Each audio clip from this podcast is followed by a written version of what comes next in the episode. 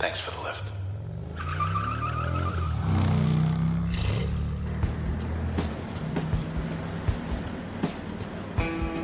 Hi.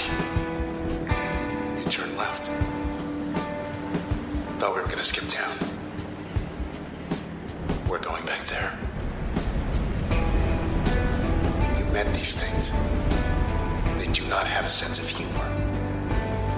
They will track you down, wipe you out, whatever's left of me back to those two-bit Camerata pieces of trash.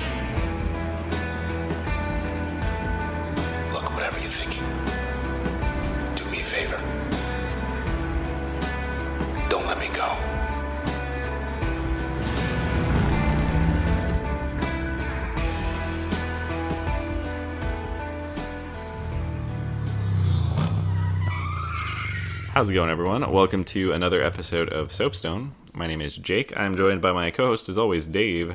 How's it going tonight, Dave? It is going great. That's pretty good. That's actually significantly better than our average. Oh shit. My bad. Uh, I don't want to throw throw off the audience. My life is terrible as always. Thank you. As you know. Thank you. Uh, good to balance everything out. Um, what do you feel like talking about tonight? I feel like, you know, you guys we got some games planned up. Just pick one of them. All right, let me pick randomly from the. How about Transistor off the cuff? Hey, Red.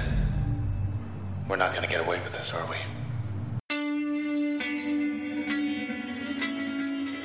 I guess that means that yeah, we're going with Transistor. So uh, we played through this uh, probably closer to when it came out. Did you play play when it came out? It was back in like 2014. Um, I beat every other Supergiant game before I beat Transistor. Okay, interesting. Right. Like I played Bastion a little bit late, Mm-hmm. and then I started Transistor, and I was like, I stopped. I said, "Fuck it." I wasn't feeling the game, uh-huh. and then I went into Pyre, and I was like, "We got to complete the trifecta." Right, right. So I actually went back and finally got around to beating Transistor. Interesting. I I did play Transistor when it came out because I was I was already on the the Supergiant hype train um, at this point. Um, but that was that was a while back. That was 2014. So Oof. it's uh, it's it's been a while, but they have a relatively steady clip of releases. Like they came out with Bastion as their very first game, um, and then a few years later, Transistor, and a few years later, Pyre. So reliable, better than Call of Duty for iteration Yeah, on that. We now have to talk about Ba- Bastion at some point because Yes. um, we've mentioned Supergiant games in Mm-hmm. like, let's say a third of our episodes. yeah, and now we we've covered Pyre, uh, covered Transistor, and there's one person who gives a fuck if we cover Bastion. well, Bastion Bastion reviewed the the best, but this one's not about Bastion. This one's about Transistor, which is a isometric uh, action strategy game. Um, yeah. but with one character. You know, To contrast a little bit, Bastion was also isometric, Mm-hmm. but you kind of go around and you have some melee combat, or you have some range combat, and you're interacting with the world. Right. But this is the first time you actually have time to plan Mm-hmm. actions because you can actually pause yeah, yeah. One of the the core features is you can um, you're going through fighting these uh, enemies with ranged attacks, melee attacks, things like that. robots. yeah, ro- most mostly robots, and uh, you can uh, use an ability called turn. Take a turn, time freezes, and you plan out all of your actions using this like action economy bar at the top. Um, then you just hit execute, and you move at matrix speed and execute uh, pretty much everything all, close to instantly, not completely instantly, but very close. Um, and it's uh, kind of part of the the key loop of the game is you go from area to area, uh, encountering more enemies and using your abilities to break through them. Um, but Transistor uh, starts off a lot more slowly than that. It starts off with the um, main protagonist of the series, Red, the series, the one game, Red, series of one. Who knows? There might be a sequel. that would be weird, but I hope. yeah, it would be a little bit of a twist. Um, but uh, yeah, well, we're gonna. I, I love this game and I love the story more than Dave does. spoilers, but also spoilers. Uh, I know that we don't give spoiler warnings for games, but I still want to mention it for this one because I want to analyze it entirely. So that means going through all of it. So heads up. And if we're we follow any of our historical data, we're gonna say, "Hey, spoiler warning! We're gonna talk about everything," Mm-hmm. and then we're gonna talk about like twenty five percent of it. Yep. Uh, but that would be unfortunate because I planned more than that. Uh, yeah, but starts off and Red is standing over the the body of a stranger who's like slumped up against a wall, and he's got this um, circuit board looking fluorescent Sword type blade thing, yeah, Yeah. sticking out of them. And you're just like, oh, that's odd, kind of weird. Um, and then you hear a voice, and uh, kind of a recurring theme theme here is throughout the game. Whenever um, you hear this voice, the transistor lights up. Um, it indicates that you're hearing the voice from the blade itself, which I think is is pretty cool. And it's cool that they got that uh, that syncing down uh, for all of the voice lines. I appreciate that. As somebody who's tried to put audio over uh, video content for something uh, that was recorded separately, yeah, it's it's fun. But yeah, the transistor kind of acts as your narration and kind of not your conscience, but kind of like your over the shoulder thoughts because you, as a main character, protagonist, don't speak. Right. Yeah. But there's there's a there's a plot contrivance for that. You've lost your voice. It's been stolen from you. Um, and so yeah, it's kind of your your conscience. You control your actions, and it tells you what you should do, um, whether you do that or not. but uh, yeah, you withdraw the blade, and she kind of just drags it around behind her in this awesome kind of style Oh yeah, or it's like digging into the ground and like burning off transistor but it's clearly you know it's it's a weight she's carrying through this through the game A dull blade, but heavy. Yeah, it's just this big hungry thing, and she's like an average sized lady. But as you were mm-hmm. saying, uh, with the, the dragging, mm-hmm. it kind of like has these little sparks of light, which kind of go out through a a grid or circuit board pattern before Yeah. fading off on the ground. Mm-hmm. But like as you drag it, there's like eight that go off constantly. yeah. So it's just a really cool trailing effect as you're moving throughout the game. yeah. It's it's pretty awesome. And it's worth noting kind of the setting at this point. This game takes place in the uh, the world of Cloudbank which is this digital landscape. They don't really explain exactly how like in what universe it exists but they don't need to. Yeah, it's a very beautiful, bright cityscape. It's very concerned, and you're always very high up. Right. Like, you know, right now. No, no, I'm just You kidding. know, when you're living in the city, yeah. No, you have to survive. gotta keep. All right, well, another episode. Uh, yeah. Um, but yeah, uh, Cloudbank has some problems, and uh, you learn early that this uh, this group, the Camerata, uh, basically attempted to assimilate you into the transistor, but um, an unnamed individual, the bodyguard, who Red has feelings for and has feelings for Red, um, uh, steps in the way and uh, basically blocks the blade and is assimilated instead. yeah, it's a full Mr. President. No, Yeah, exactly. Um, so that's the voice that's guiding you through the world here. Um, and his advice is get out of town. Like, let's just go. We'll split. Who cares what happens to the city? I'll be here in the sword. you know, let's let's head out. And it's the safer option, right? yeah, Uh, non-confrontational, just get out of Dodge. Mm-hmm. Which, like any sane person would say, like, uh, shit's going down here. Let's get the fuck out of here. and uh, Red doesn't do that. Um, you guys heard the motorcycle sequence from the beginning. Um, she obviously doesn't say anything to countermand, you know, his advice to get out of Dodge, but just goes further into Dodge, right? yeah. Um, but your your goal begun, becomes uh, tracking down the members of the Camerata who did this to you, and uh, see if you can retrieve your lover from the transistor, basically. Um, and that is the kind of the crux of the game. That's the the driving motivation, as everything goes to crap around you because this entity known as the process is essentially reformatting the world. Yeah, and the rogue parts of the process are pretty much what you combat throughout the game.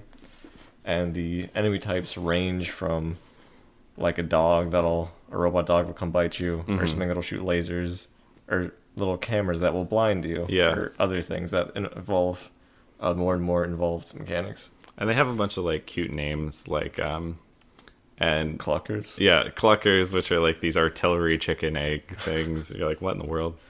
Uh, they're the first time you encounter one of the big beefy like bouncer type robots. Uh, you you kill him the first time, and then the transistors just like jerk, and then that's his name is is just jerk. Yeah. Uh, there's these little um, radar dish guys that uh, uh, provide an invulnerability shield, and those are called cheerleaders.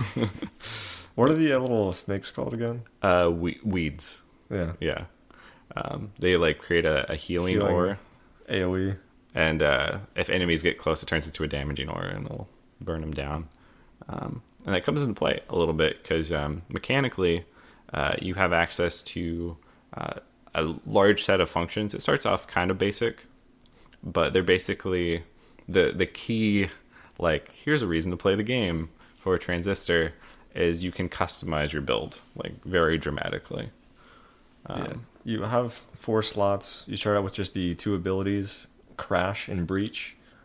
Crash is kind of a quicker animation. Um, it's fairly close range, but it will also stun enemies. Mm-hmm. Versus Breach, which is higher damage, um, goes a lot further. Yeah. and can actually like, pierce through uh, multiple enemies. But it has like a much longer cast time or Yeah. turn cost. You have to like raise the transistor up and drop it in real time. Yeah. um, and really, like the the cool thing here is they have that that primary function, but you can slot them as a secondary. So if you uh, slot crash into, um, it doesn't at the beginning of the game. I don't believe you have any secondary slots at the very very start, No. but they open up uh, relatively soon. You get the first one. Um, but you can uh, take crash and put it into a secondary slot on breach Yeah. and now your breach uh, like stuns for a short period of time and then opens them up to uh, future uh, further damage which is really cool Yeah, because uh, you, not sure the full number throughout the game, but it's a decent number. So you have Mm-hmm. Yeah. quite the options as far as variety of combinations based on your playstyle. Like I was talking with Jake earlier in the week, and he's like, "Oh, I did this," and I was like, "I know you could fucking do that." Because usually my approach is always, "Let's go direct damage. Yeah. Let's hit them in the face until they're dead, and if that doesn't work, try again." Doing Yeah. the same thing, head against wall strategy. this game really uh, it rewards you for going for the not face or or the back and then you stab that or what some people call a backstab and you get a uh, a multiplier uh, for hitting enemies from the back so uh, that's pretty much untenable if you're playing the game in real time and you're just using your abilities but if you're using the turns the way that works is plan all your actions execute them and then there's a cooldown period before uh, you can take your next turn and most of your abilities will be disabled uh, while you're in this cooldown, unless you slot uh, Jaunt in. In which case, it's like now this ability is usable while turns on cooldown. So you can like have a lot of this customization, um, and the backstab is awesome. So an early game strategy might be you hit them with a crash. Um, you start your Stun turn. 'em up. Yeah, start your turn, hit them with a crash. They're stunned. They're susceptible to more damage. Circle around and then just spam uh, three breaches um, on their back, and it'll just do crazy amounts of early game damage. Just tears them to pieces. Um, but uh, yeah, other functions kind of allow you to split that up a little bit more. Uh, Spark literally splits things up. Gets you some AOE. That's uh, I think one of the better ones to either have as like a main or just put it as a secondary into something else. Yeah, Because it shoots out this ball, which then it explodes into like ten other balls and an AOE around it. yeah. So there's initial impact damage and then there's secondary explosion damage. Oh yeah. So you can chain that with something. Yeah. If you like some of these abilities like a whole lot, you can keep them as your primary pretty safely for like the, the entire game. but uh, a lot of them have a lot of potential for secondaries as well. So Spark, you mentioned mentioned it uh, splits out. If you uh, get an early function, um, help which lets you summon a like a dog summon that'll run up and bark at them and do damage. And you slot that with um, Spark. It summons two dogs instead, and normally you can't control them in turns. Rid just runs up and does everything at like instant speed. Um, but uh, with that modification, you can, and now your damage output in turn is like crazy. Do the dogs actually count against your turn, or do they have their They own have their own bar. Yeah, Oh, that's nice. yeah. It's it's pretty legit, and there's some modifiers you can slot so that um, you have more energy in turn, and then you know maybe you have more attacks for the dogs. There's a lot of synergy, um, and uh, some of them have pretty big differences. So we mostly mentioned like a couple modifiers, some attacks. Um, another big one is mask, which is just like you're invisible. Um, if that's your primary slotted thing, you're just invisible. So an early game turn strategy might be keep mask on your bar so you can execute a turn, turn invisible immediately after that in your vulnerable period. Um, if it's like slotted with, uh, actually, I don't even know if that needs jaunt. You might always be able to use that when outside of turn. I'm not sure. Um, but turn invisible, and then let your turn cool down and do it again. Yeah. Because if you're invisible, you can't really draw aggro from enemies. You're not going to be attacked by anything Mm-hmm. unless you're doing static AoE attacks. Yeah. So it really helps you set up, especially if you have your other abilities disabled while your turn bar is recharging. Exactly. Because I would usually do a turn and then start being hit by things, and I can't use abilities to get out of the Yeah. way, or I can't kill them. So I'm kind of like just walking behind cover, hoping for the best. Yeah, and that's that's a pretty good strategy in the early game, honestly. Um, the trick being, once you've done your invisibility, um, your turn will uh, may have cooled down, but you execute that turn, and your invisibility won't have cooled down because your turn happens like instantly, right? How everything's going to cool down. Um, so there's there's give and take, but uh, people play this game very differently. Is the the short of it. Um, another uh, kind of modifier you can throw on this is as you progress through the game, you unlock limiters. And if you played uh, Bastion, these are like the gods. Um, and if you played Pyre, it's like The constellations. Exactly. Yeah. Oh man, and those had great names. Those constellations, freaking awesome. Astralborn, but uh, the the limiters basically just like those other games make the enemies more difficult. Um, there's a mechanic where when you kill an enemy, it like drops an egg, and if you don't collect that egg, it'll respawn. So that forces you to kind of close the distance, which some builds don't really want to do. Um, and some of these modifiers make it so like there's more eggs, or now they have shields you have to break, um, or they respawn really quickly, and you're like, uh, yeah. The payoff for turning these limiters on is you get more experience throughout the game, and as you get experience for clearing these combat encounters, you level up, and you have some choices. You can pick like, I want to have more secondary slots, or um, more passive slots.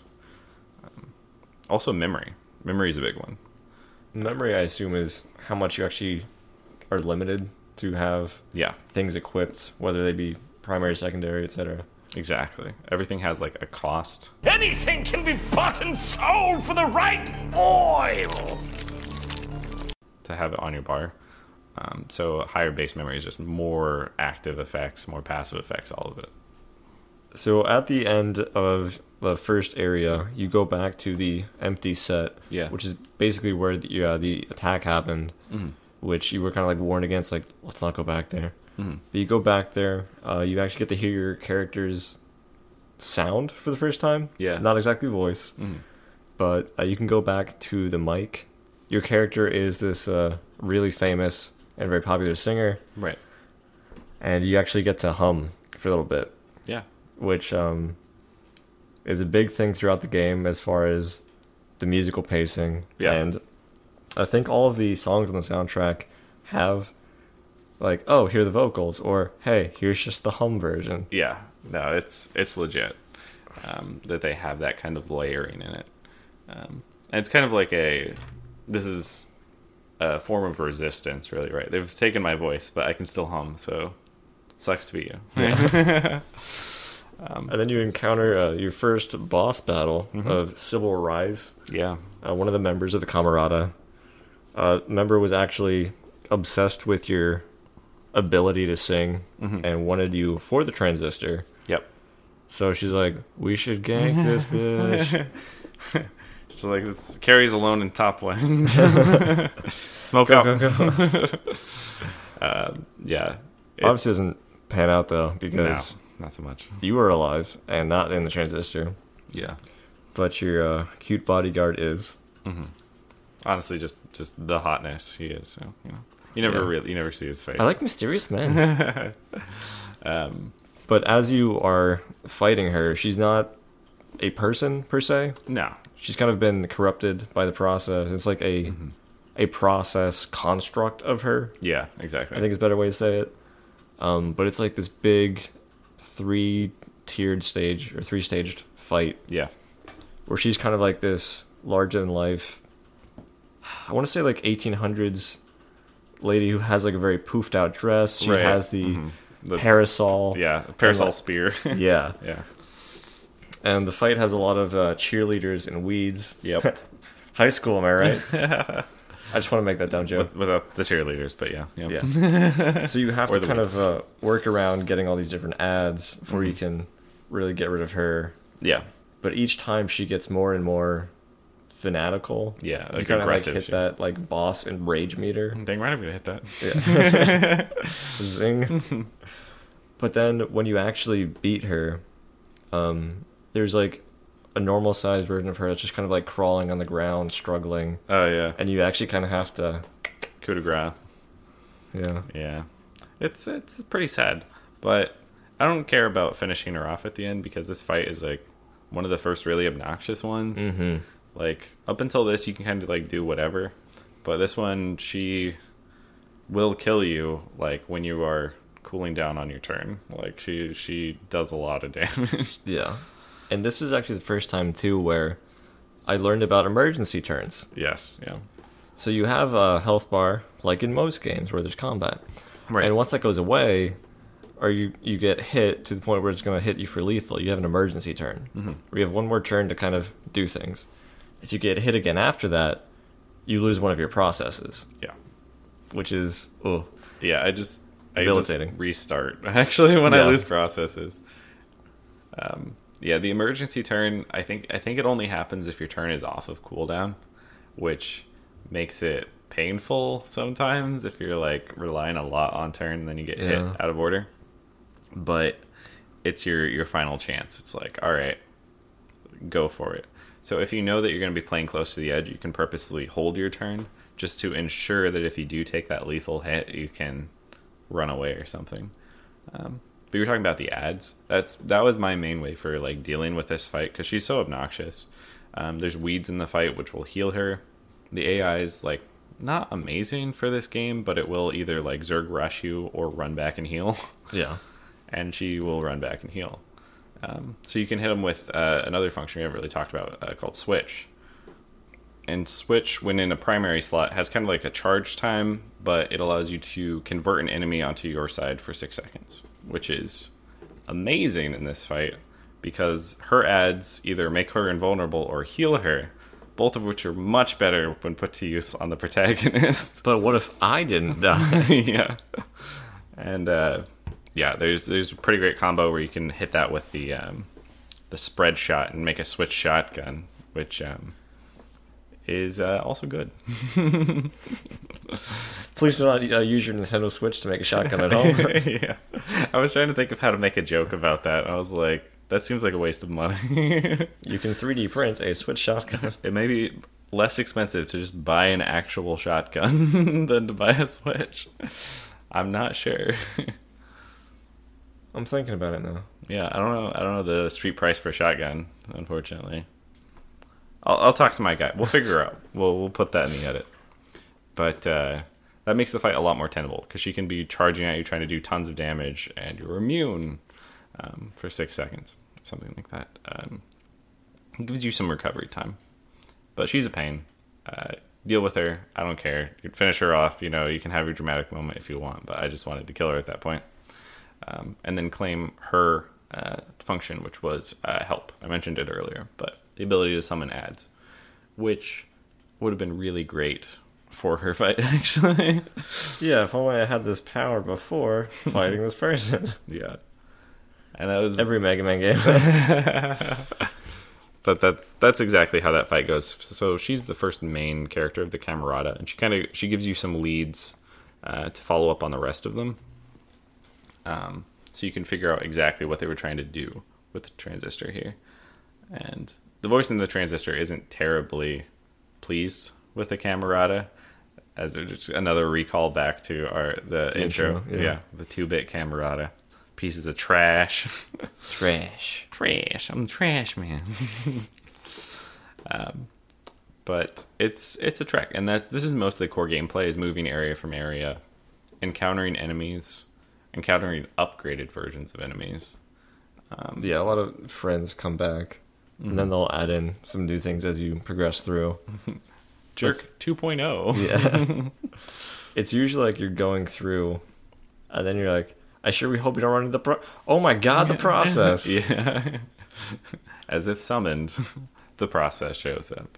But one thing that's cool about the combat is it kind of sequesters off an area. Mm-hmm. It's not always an isometric rectangle. Right. It's kind of based around what's nearby you. Mm-hmm. So sometimes like you'll have areas which you can't access, or sometimes they'll have these walls Right. which you can actually break down and go through. And sometimes you need to to get through certain areas. Yeah. But I just like how it's dynamic per the area. Like Exactly. each encounter is technically different. Yeah. Like those walls give you some temp cover, but if they take enough fire, they're gonna they're gonna fall down. Yeah. Yeah, it's it's got that that tactical bent to it that a lot of games um, do, and usually you're you're managing it with like a squad or something like this. But this is single single powerful unit. Red is, um, but it, it, it is fun and it's got a really good feel when you have your kit. You're like, I know how to use my abilities. I know how to plan my turns. Let's do this um, and you could just barrel through some of these encounters when you have your your standard approach down. So another big uh, encounter you have in this game, post Sybil, is the boss battle with the Spine, Oof. which is kind of like this construct of the world which gets corrupted by the process, of course. Right. And I appreciate it because I kind of have my own daily battles with my spine. Hashtag sca- scoliosis. Hashtag it's not an S, it's a symbol of hope. um, but this is actually one of the most pain in the ass fights Yeah. because you're just shooting out lasers, spitting out damage. Mm-hmm. Um, you kind of have to dodge between cover, but then he like puts out all these eggs, as you were calling them, Yeah. hmm to spawn enemies, and you're like trying to rush through and like, oh, let me make sure these don't spawn enemies. Right. Eggman. Yeah, Doctor Eggman, and then like also like a tail of the spine will come out Yep. and just attack you from above, which I don't think you even have a tell for. It's kind of It's periodic. Yeah. And it just phases through reality. It attacks you a couple times, like as you're making your way up to him. Uh, he also makes the transistor drunk, or like something. yeah. It turns there's- red. There's some weird interaction there. Um, but yeah, this guy's a, this guy's a pain. I uh, I pretty much always struggle with this guy, and some abilities that just straight up are garbage against him. Like um, I use help, like in that combo I described earlier, with the two summons, and they will not automatically attack the spine because he's a little bit like off of the ground. He's like back. So that's a waste of a slot for the most part. Yeah, and you can't really change slots mid combat. You have to do them at these save or checkpoints. Yeah. With these little terminals. Um, yeah, it's it's really obnoxious, and this is one of the f- first fights, Sybil to a lesser extent, but the spine um, goes on for a while, so you have to it's run like a back and forth. huge thing of health. Yeah, this guy's got that uh, the screen health bar.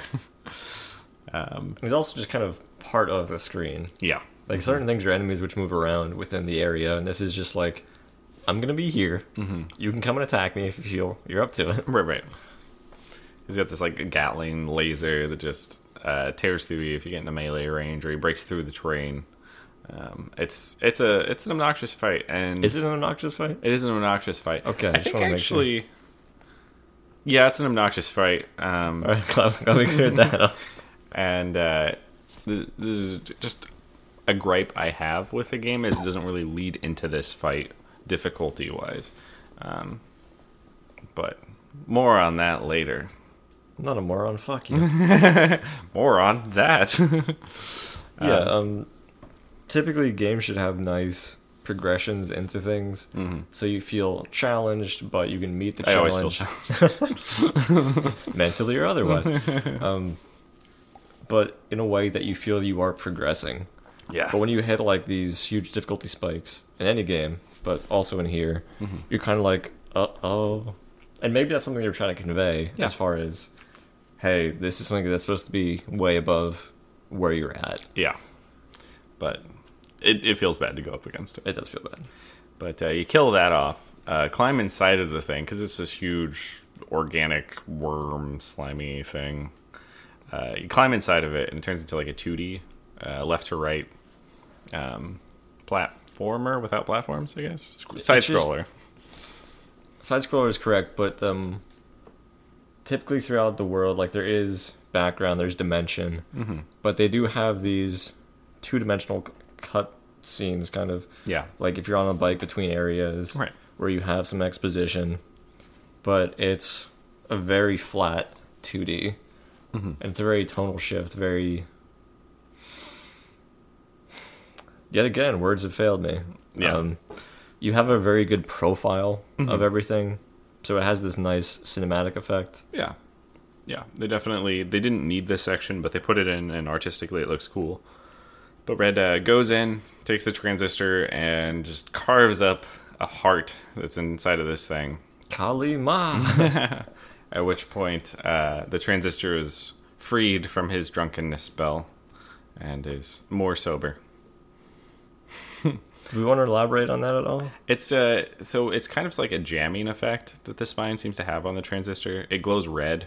His speech becomes really slurred, and uh, the only reprieve from that is entering these. Um, there's this kind of this backdoor escape hidden area that you periodically can go back to uh, through the game using Sybil's access key. that's more of like um I mean it's a cool spot obviously, but I remember there were doors you can like do these challenges yeah, for like extra experience points pretty much. Yeah, there's a couple different types of challenges. One of them is um, you get random, or I think they're I think they're random uh, abilities and functions, and you can outfit them using very limited amounts of memory. And then you have to defeat a next wave of enemies, and then get some more upgrades, have more memory, keep doing that, and try to clear all of it. Um, you can use that with your limiters, which makes it really hard later. And I wasted a lot of time trying to clear it with a lot of limiters. um, other ones are like uh, just survive for X amount of time. And They're all optional challenges, right? uh, the very first one you have to clear, and then after that, then you're good. Um, but they provide you more XP. Um, Which if you're like us, you're typically doing oh, is there side content? I'll be back. yeah, exactly right. See you in a moment, reality. Um, and the one I like the most though is uh, single turn challenges, where they give you they set up a bunch of enemies, maybe some terrain, whatever. They give you a hot bar of abilities, and they're like solve the puzzle. Yeah. So it's like uh, it's like Faeria. They're puzzle things. I was gonna say Faeria or what else did that? I can't tell you. Oh, um, Magic the Gathering. ah, Like um second second place. like MTG 2015 had some like, hey, uh, shit's going down this turn. What do you do? Yeah. Yeah, how do you get out of this? Teach you mechanics, um, which is a really nice way to do it. And I think that's the main advantage to this kind of puzzle area and those other doors is it forces you away from your standard kit of abilities. So you can like be forced to improvise and find some combinations you wouldn't have even tried in the base game because you felt you were doing good enough. Um, and this uh, comes up later is how I end up finding my in-game builds because the game forces me to use them in the hardest challenges. Um, but yeah, the transistor is fine there, but as soon as you walk back out, it's like ah, and we're groggy again because it's being jammed in reality or wherever the spine is. Yeah. Once you beat the spine, that goes away.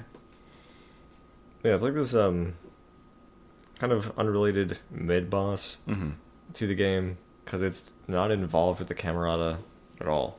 Yeah, it's it's kind of like close to your destination, but it lore thematically it would have no reason to guard them. It's just a challenge that's in the way. Yeah. Yeah.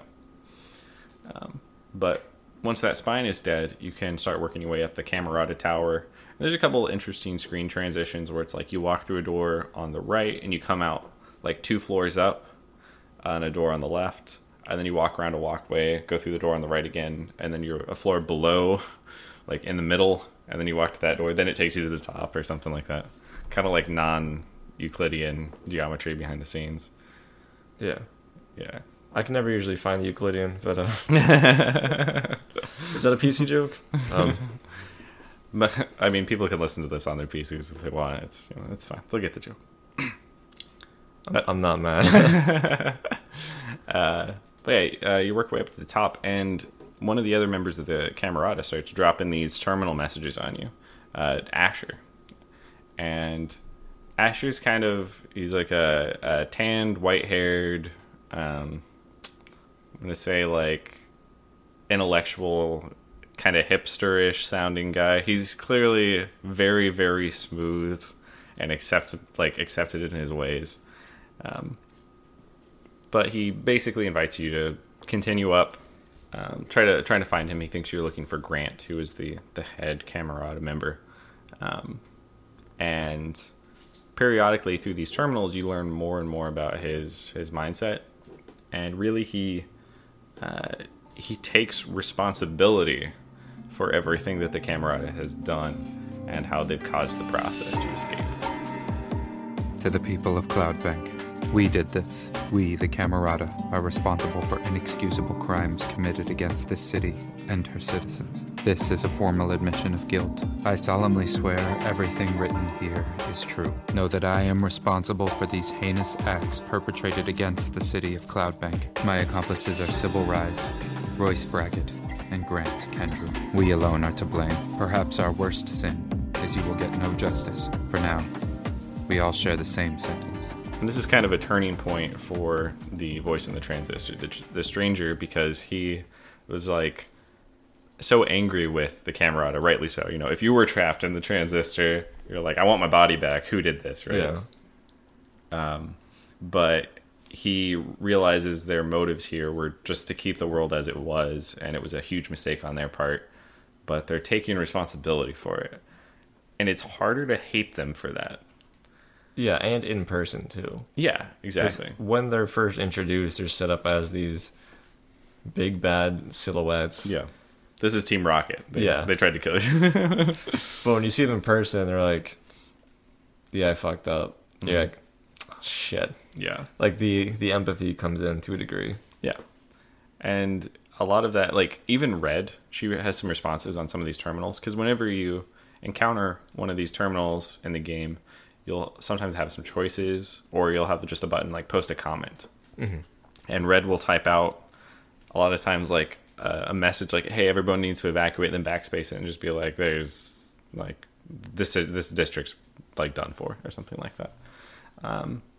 And when she's ascending this tower, the messages she's sending in response to Asher's terminal messages are always like, "Why did you do this, though?" Or like, "What was the point?" Yeah, trying to get understanding rather than accus- accusatory. Right. Because this is presumably a world where people in these programs were living in. There's no like mention of war or anything like that. They've kind of got a utopia going on. So, like true malicious malicious intent is foreign. It seems like to uh, Cloudbank. It's interesting. It's an interesting angle on it. Which topia? Dystopia. Though once you make it to the top of the tower, the utopia falls apart, and uh, Asher has very recently killed himself um, in response to uh, Grant having killed himself. Um, and his uh, his final line was, uh, "I'll see you in the country," to Red, as a final like voice log, which is their kind of afterlife type area, I guess. It's not really defined. I think it's like in the same way. Um, oh, you're what happened to my dog Spot? Oh, he Mhm. went to go live out on the farm. In the farm, yeah, exactly. It's like this idealistic place kind of taken away from all the toils of like everyday life and sadness, just a happy place with sunshine. the It's country. what you imagine heaven to be. like the old country. Wait, no, that's not right. Wait, if grandma's from the old country, oh god, grandma's an angel. but with how she bakes for me, how could she not be? yeah, true, true, true. But uh, you get to um, absorb uh, both of their remaining process traces into the transistor, and this is something you've been doing for various characters up to this point to get functions. And after you beat Sybil, um, you kind of you don't really leave people behind whenever you encounter the remnants of someone who's just like dissipating and being absorbed by the process. Into the transistor they go um, it's a collectathon of faces and names. Um, which is you know it, it's inter- interesting and it expands your uh, your arsenal too um, at this point uh, you are basically given a choice of which of their functions you want and they're both like good end game options. I think one of them was, I believe one of them was Cull, and the other one was purge. Yeah, everybody, this is very hey, hello everybody. yeah, if you pick purge, it just like opens a YouTube video and it goes into a nine-hour patch analysis. But could you remind the audience what Purge actually does? So purge is a uh, described as a ranged parasite. You basically fire it; it's a projectile, and it will home in on uh, a nearby enemy. I think if you're mousing over an enemy, if you're using PC, don't have priority. yeah, it'll have priority for that target. Yeah, but it slows them um, pretty considerably, and then does damage over time, non-stacking. So a lot of the attacks in the game, you're just gonna like hit them repeatedly. This one you can only refresh the duration, not the effect. So, Yeah. so if you go into like turn and you're like, I'm gonna hit this guy with ten purges, 17 dots. it it's counts as one. Yeah.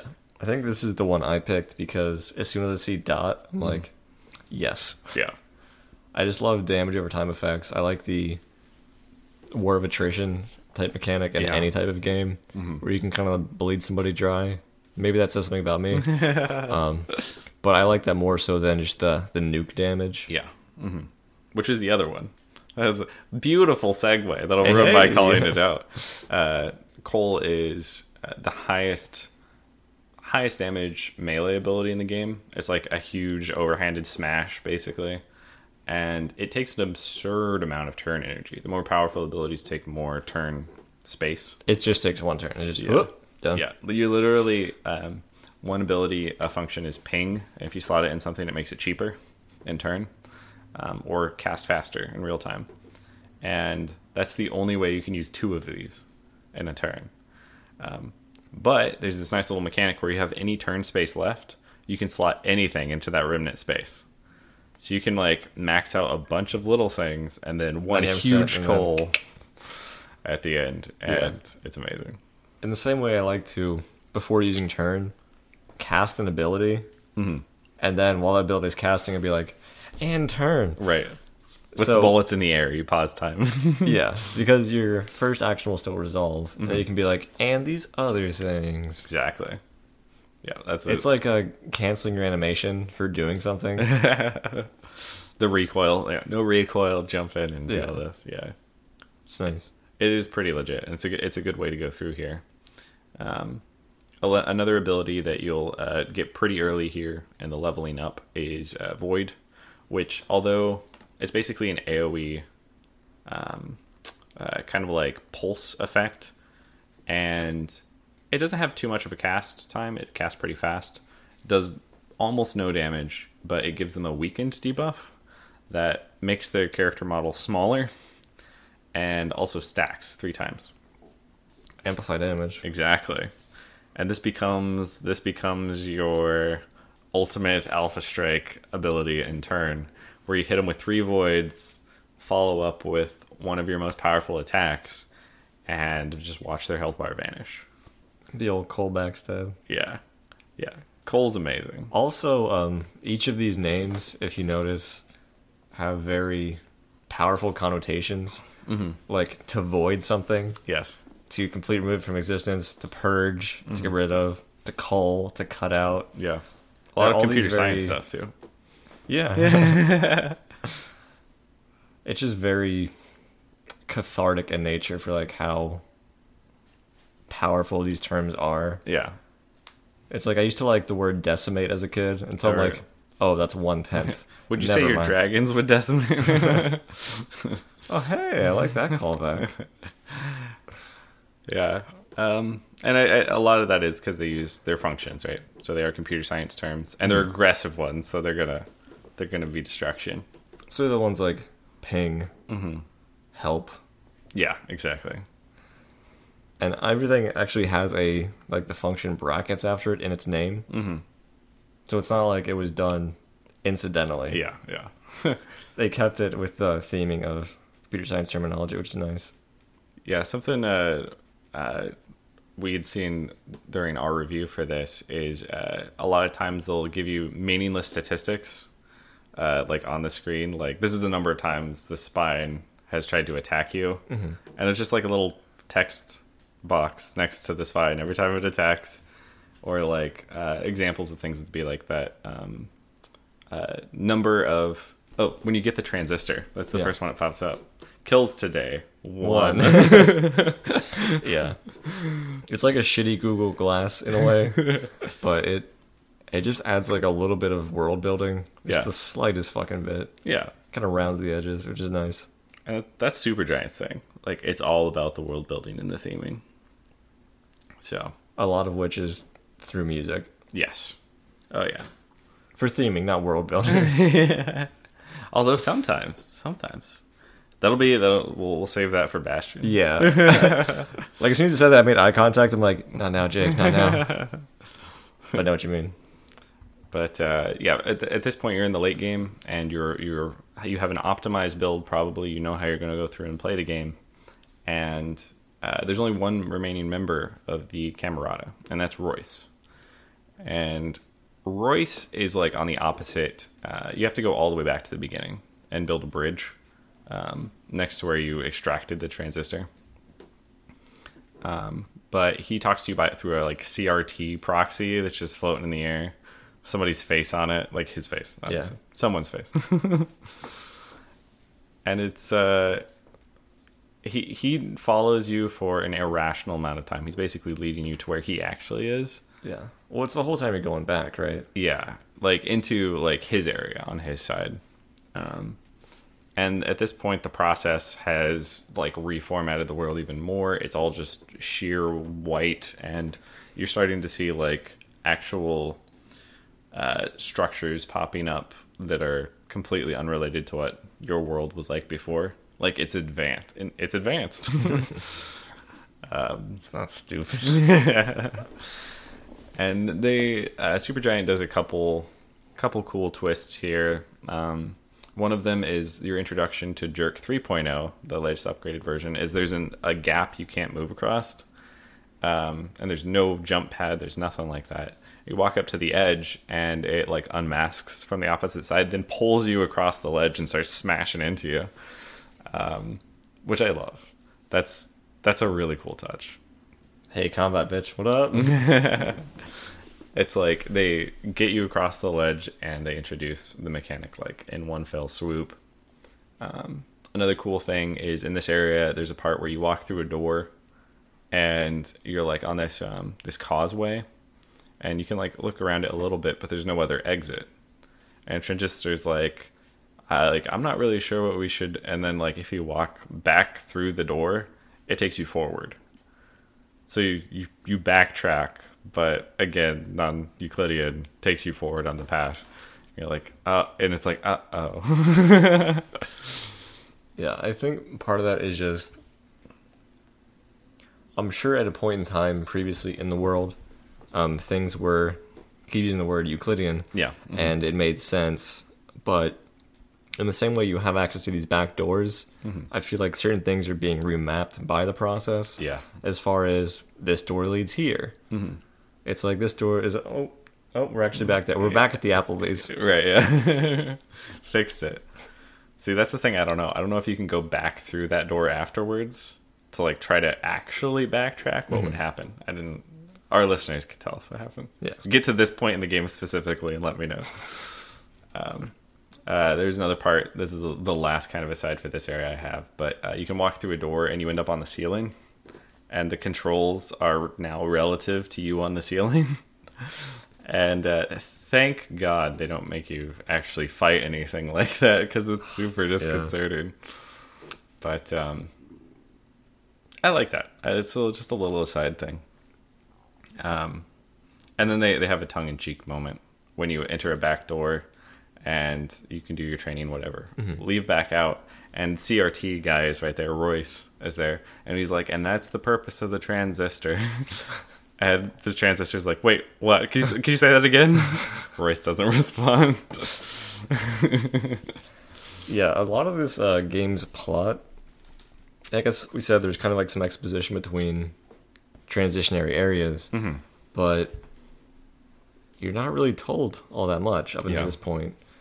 I was saying to Jake, it's kind of like when you start off in a movie and there's like six people in a van and like they have like their guns loaded, they have like their masks, like okay, we're gonna rob this bank. Yeah. you guys know what to do, and it's established in the world like okay, everybody knows what's going on. Mm-hmm. These are the the stakes. These are all the characters, and you just kind of go from there. Right. And you're like, yes, I am along for the ride. And you're looking around, trying to, I guess, uncover more details throughout the world. Right. And you get bits and pieces, but you don't get a lot of it until the Royce exposition on the Yeah. CRT, mm-hmm. where it's kind of just this wall of things. Yeah, he's just talking about all the Camerata's motivations and how he loaned the transistor to Grant and how he was using the transistor to like adapt the city to the people's whims, but the Camerata didn't want him to do that. So they tried to make things the same and somehow cause the process to be released. It's uh it's this whole I actually kind of have a gripe with the game that they give you this wall of exposition um at the end when they could have tried to fit it elsewhere and it's a little it's a i don't think you can be more ham-fisted than the earpiece uh in like modern games Yeah. it's like batman bends over and like touches his ear and oracle's like i got batman Batman." The info dump, yeah. yeah yeah exactly I get that. Like, I understand why they did it where they did, but I still sympathize with what you're saying yeah because I think it's better from like a, a pacing and world building standpoint if you can have a kind of space throughout. right And it's weird if you go to like let's say the final boss, and they're like, "But this was my plan all along," and it's just ten minutes. You're just like, "Are we fighting or what? like, what's going on?" Because at a point, it's like, "But how was I supposed to know?" yeah as the player. Mm-hmm. In the same way, if you have like a book or a movie, you want the person to be able to piece together what's going on if they're mm-hmm. paying attention. Yeah. You want it to be like, and surprise, like M not M Night Shyamalan style. You want to be like, but you never saw this coming, did you? It's like, oh my god, no. You want something that, like, you've left breadcrumbs for. Right, it's gotta be that grounded. fits. Yeah. Exactly. Mm-hmm. You can't just be like, I'm an alien. You're like, okay, like I don't know where that came from or why it matters, yeah but I guess I'll accept that was your reasoning. Mm-hmm. And part part of it is up until this point, the game has been giving you those breadcrumbs in the form of character bios. Characters are attached to functions where you found their function usually, mm-hmm. and you unlock multiple parts of their bios by using that function as like a secondary slot or a passive. But most of that information is all related to the characters, so it's more world building than plot. The gist of it is most of these characters started to find out what the Camerata were doing and then vanished. There you go. That's most of them. Like they do other things, but it kind of boils down to that template. So this end part seems like the antithesis of that. It's like now we're just going to have someone talk at you while you go through the game from area to area, telling you what's going on. Um, and I think my my guess is the reason they did this is because they realized that at the end of the game they hadn't told you what was going on, and they needed you to have some context for the final confrontation. Yeah, yeah. that sounds negative. It Yeah. does. It sounds negative, but it didn't hamper my enjoyment of the game when I went through the first time. This is on later, um, later playthroughs that I was like, ah, I don't really want to hear this guy talk for 15 minutes. Yeah. Any subsequent playthroughs, you're like, and the analysis. yeah, Are you like looking to critique or just notice extra things? I guess. yeah, and we tear games apart like when we're trying to analyze them. So. Um, that's not always conducive to just playing through and having fun. um, but yeah, after you've cleared through the area, you end up in Royce's like Lab, would you Yeah, say? I'd say Yeah. lab. Yeah, and he's he's basically he continues to talk to you in this slow, methodical speech. What you have there in your hands. Maybe it's a star or a tomb. The end of the world. Way to the country. Lighter than one might expect, too. A priceless artifact, more significant than.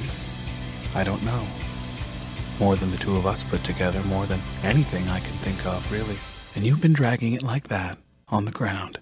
But uh, it boils down to he wants you to return the transistor to the cradle, which is this location. It's like a, it would be the scabbard for the transistor. It literally is that. It's just gigantic. Yeah.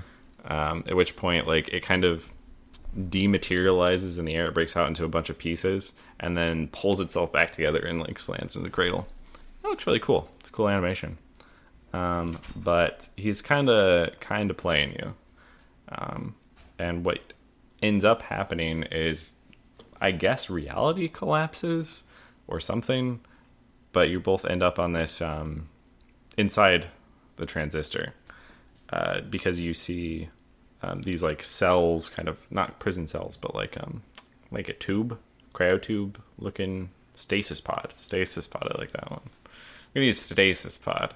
I, I'm just watching Jake like gesture wildly and look for look for meaning in my eyes. Yeah, if- if you had my hand gestures, I think this would be more tenable. But the um, with the the identities, names, people's names that are Yeah. stored in the transistor, and you, uh, you have this back and forth where he talks to you and you don't say anything. Um, where Royce uh, basically breaks it down. He's like, "Hey, we're both stuck in here, and only one of us is making it out, and you both have transistors." He's like, "Should we take turns? I'll go first. Yeah, so at this point, let's also hype up. Um, he also has another transistor. Yes, yeah. You are inside of your transistor, Mhm. I glossed over that. but he also made another transistor. Mm-hmm. So it gets to like some weird Inception-y, uh, crazy stuff. Mm-hmm. But this is the only enemy combatant you have in the game who can do the same things you can. yeah, Like has access to all the same functions, and even as Jake mentioned, even the turn ability. yep, which he kind of announces in that really cool way. Mm-hmm. I'll go first. yep. And then you see like time freeze and he moves and you can't do anything. You're like, oh shit. and he's also an intelligent AI because if he doesn't have his turn ready to like freeze time and do actions, Yep, he will kind of piece off. exactly. Peace off, man. but he will like run away from you, so you'd have to use or expend more of your turn chasing after him. Exactly. There's a lot of like trying to play the distances exactly right Mm-hmm. so that he won't initiate his turn. But you your turn may be cooling down, so you want to run away, pull back a little bit, and you want those exchanges to be beneficial to you. He still takes backstab damage. So if you want to commit the resources to running around behind him, um, you're going to be able to attack fewer times, maybe do more damage. And uh, another another mechanic here is um, the stasis pods here act as cover. So for at least the first phase, he kind of like he's got this bouncing attack. He uses bounce, I think. I think it's literally bounce. Um, that's a, a separate function. Um, and if you're behind a stasis pod, he will waste some of his projectiles um, before switching off to the piercing ones that would just go through terrain Yeah. um, and you'll take less damage. But uh, yeah, I, you, I mentioned phases. This guy's like a three phase fight, um, and I think the goal of this fight was that you would be, on average, barely ahead of him. So every time he empties your, your health bar, you're going to lose a function. Um, and his functions are getting stronger for every phase because he uses better ones.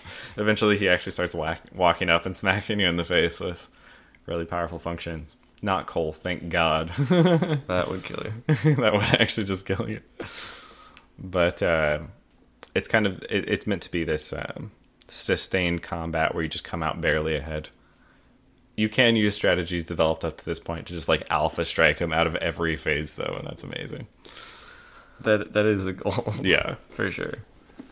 By the way, uh, you can't you can't switch him. Just a heads up. no, yeah, and so kill yourself. nah, he doesn't. He he doesn't go for that. Um, so the game does give you a final uh, a final pop pop up like you're at a prompt or um, a terminal. Yeah. where you can change out your abilities, and it's like prepare yourself. You're just like, oh, oh, geez. I can finally use the elixirs I've been saving all game. yeah, it's a it's a heck of a fight. I um lost multiple times Oh, with, yeah. with my limiters on. I know you. I was gonna say I know you lost multiple times, but I, I was also in that situation. yeah, and if you if you full on lose, the game gives you a choice. Uh, it's got a cool cut. It's not a cutscene, but um, a failure screen um, with like blue skies in the background and stuff. Um, and Royce actually has a voice line for being like, I guess it's me. I guess I make it out. And uh, it's like you can retry or you can retry without limiters.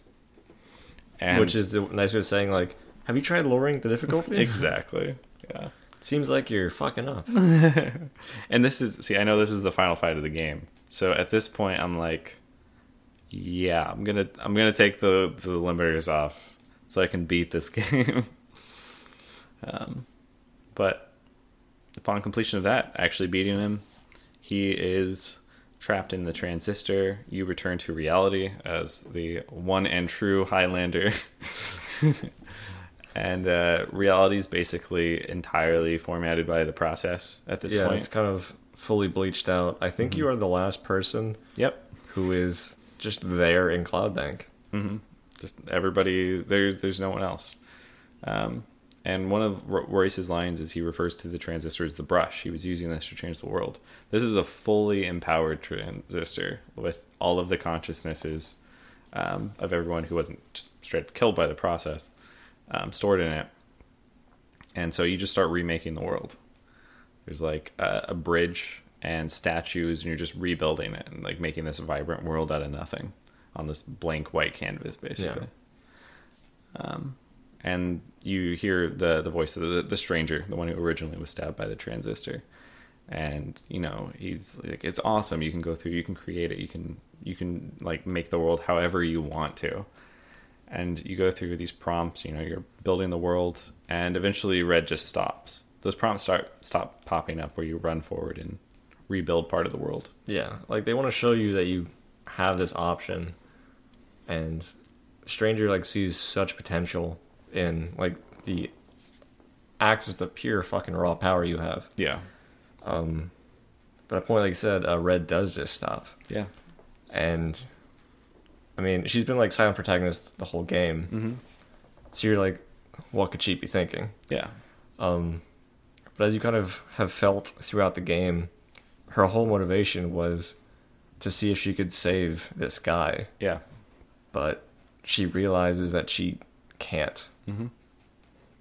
there's a couple points where um and there these actually got to me in both times I played but she'll talk to the transistor through terminals she'll type out a message like I'm going to get you out of there. Backspace it he'll respond she'll type something else. And then finally just submit whatever comment it doesn't matter. Yeah. but she uses that as a way to actually speak to the transistor and you get like this perception of like how she feels. And uh yeah. At, at the end you're you're exactly back where the game started.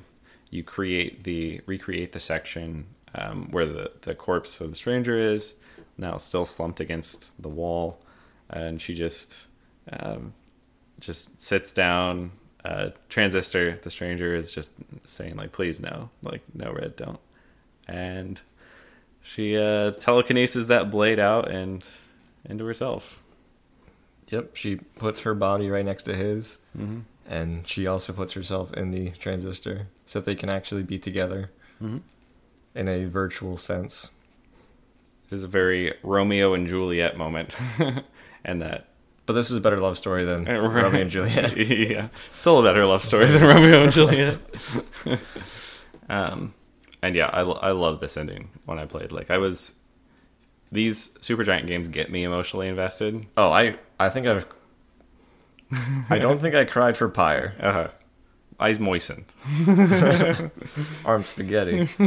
Wait, No, but Transistor, I did have feels for Mm-hmm. Bastion as well, um, and it's not something I usually go in expecting. yeah, But like throughout the course of the game, you do get invested, and you give a shit. Yeah. Basically, throughout like this theming and the music and these small interactions, kind of builds up. yeah. A lot of it's like how can how much how much information can we convey with a heavy limitation on it, and like there's a lot of beefy video game protagonists, Soldier Boy, combat, first person shooter character. I say Am I not singing it, or are you singing it? Oh, was that a song? but uh, uh, Supergiant has these completely likable protagonists that the way you discover about their characters how they interact with the world. Like, do they take the moment to eat a slice of pizza at their apartment, like you can in this one? There are few interactions with other characters because the worlds are almost always depleted. yeah, it's pretty Fire barren. Um, and yeah you just you can get attached to them in a way that you couldn't get attached to a character that talks a lot and says nothing this is the opposite of that um, Yeah, it's all of their characters have been very. I want to say humanized. Mm-hmm. Like you get to see, like, as you're saying, those interactions where you're like, oh, this is an actual person with a personality, yeah. And you grow to like the good things about them, and you you understand the negative qualities about them and how they came to be that way. right. Now in Pyre, you obviously didn't have a, a character you played as. Mm-hmm. Um, well you, the reader kind of mm-hmm. your dialogue as. You know what I meant. Um, yeah yeah But you see He the, plays you. the interactions. played yourself. i hate this protagonist You see all these interactions between the characters in the game you can control, Mm-hmm. and you I won't say fall in love with them, but you you feel for them. You understand. Mm-hmm. And Bastion, similar situation, Mm-hmm. and Transistor just did a great job with you caring about Red and her relationship with a stranger. yeah even though she doesn't really say anything towards it. and you find out Fucking sweet. like nothing about the stranger it's just their interactions back and forth I like mysterious men. but yeah that uh yeah just just that the art and the music all combined together make a very emotional encapsulated experience yeah. that's definitive of supergiant games And it's not a crazy long game. no It's never a crazy expensive game. Hmm. And it's always like on sale. I think out of all the games, it's probably my least favorite as far as mechanics. yeah dave's actually leading all of his praise is leading up to a 2 out of 10 it's just for the other games compared to, to me, this was not as impactful, yeah but it is a still amazingly solid game. yeah it's really hard for me to place place their games i feel like i'm gonna give this one a 2 but then It's I like wouldn't- picking your favorite child. yeah, yeah. no that's easy the second one. That would be much much harder if all of my children weren't just so terrible. yeah, uh, but that is Transistor. Hopefully uh, you guys enjoyed our trek through this. Um, as always, if you'd like to leave feedback, you can reach out to us at facebook.com slash soapstone podcast or send it uh, feedback directly to us at soapstonepodcast at gmail.com. We'll love to hear from you guys. Uh, analysis, things like this. It's it's great to know that we're not just talking into the void, and we actually have listeners. So I'm listening, Jay. Dave listens to me. Why, why why don't other people? I say that, and I say this like every time, but we actually do have listeners. We're over like a thousand two hundred and fifty listens. Globally. Listens. Yes. Uh-huh. Yes. And admittedly, most of those are me, but still. If we had a thousand episodes, that's one listen per episode, and we're nowhere near a thousand. So it's good, good stuff. There's no reason I needed to append this at the end. No. yeah, Nobody's going to listen this far anyway. They're out. Fine. All right. Well, have a good night, and we will see you in the next one.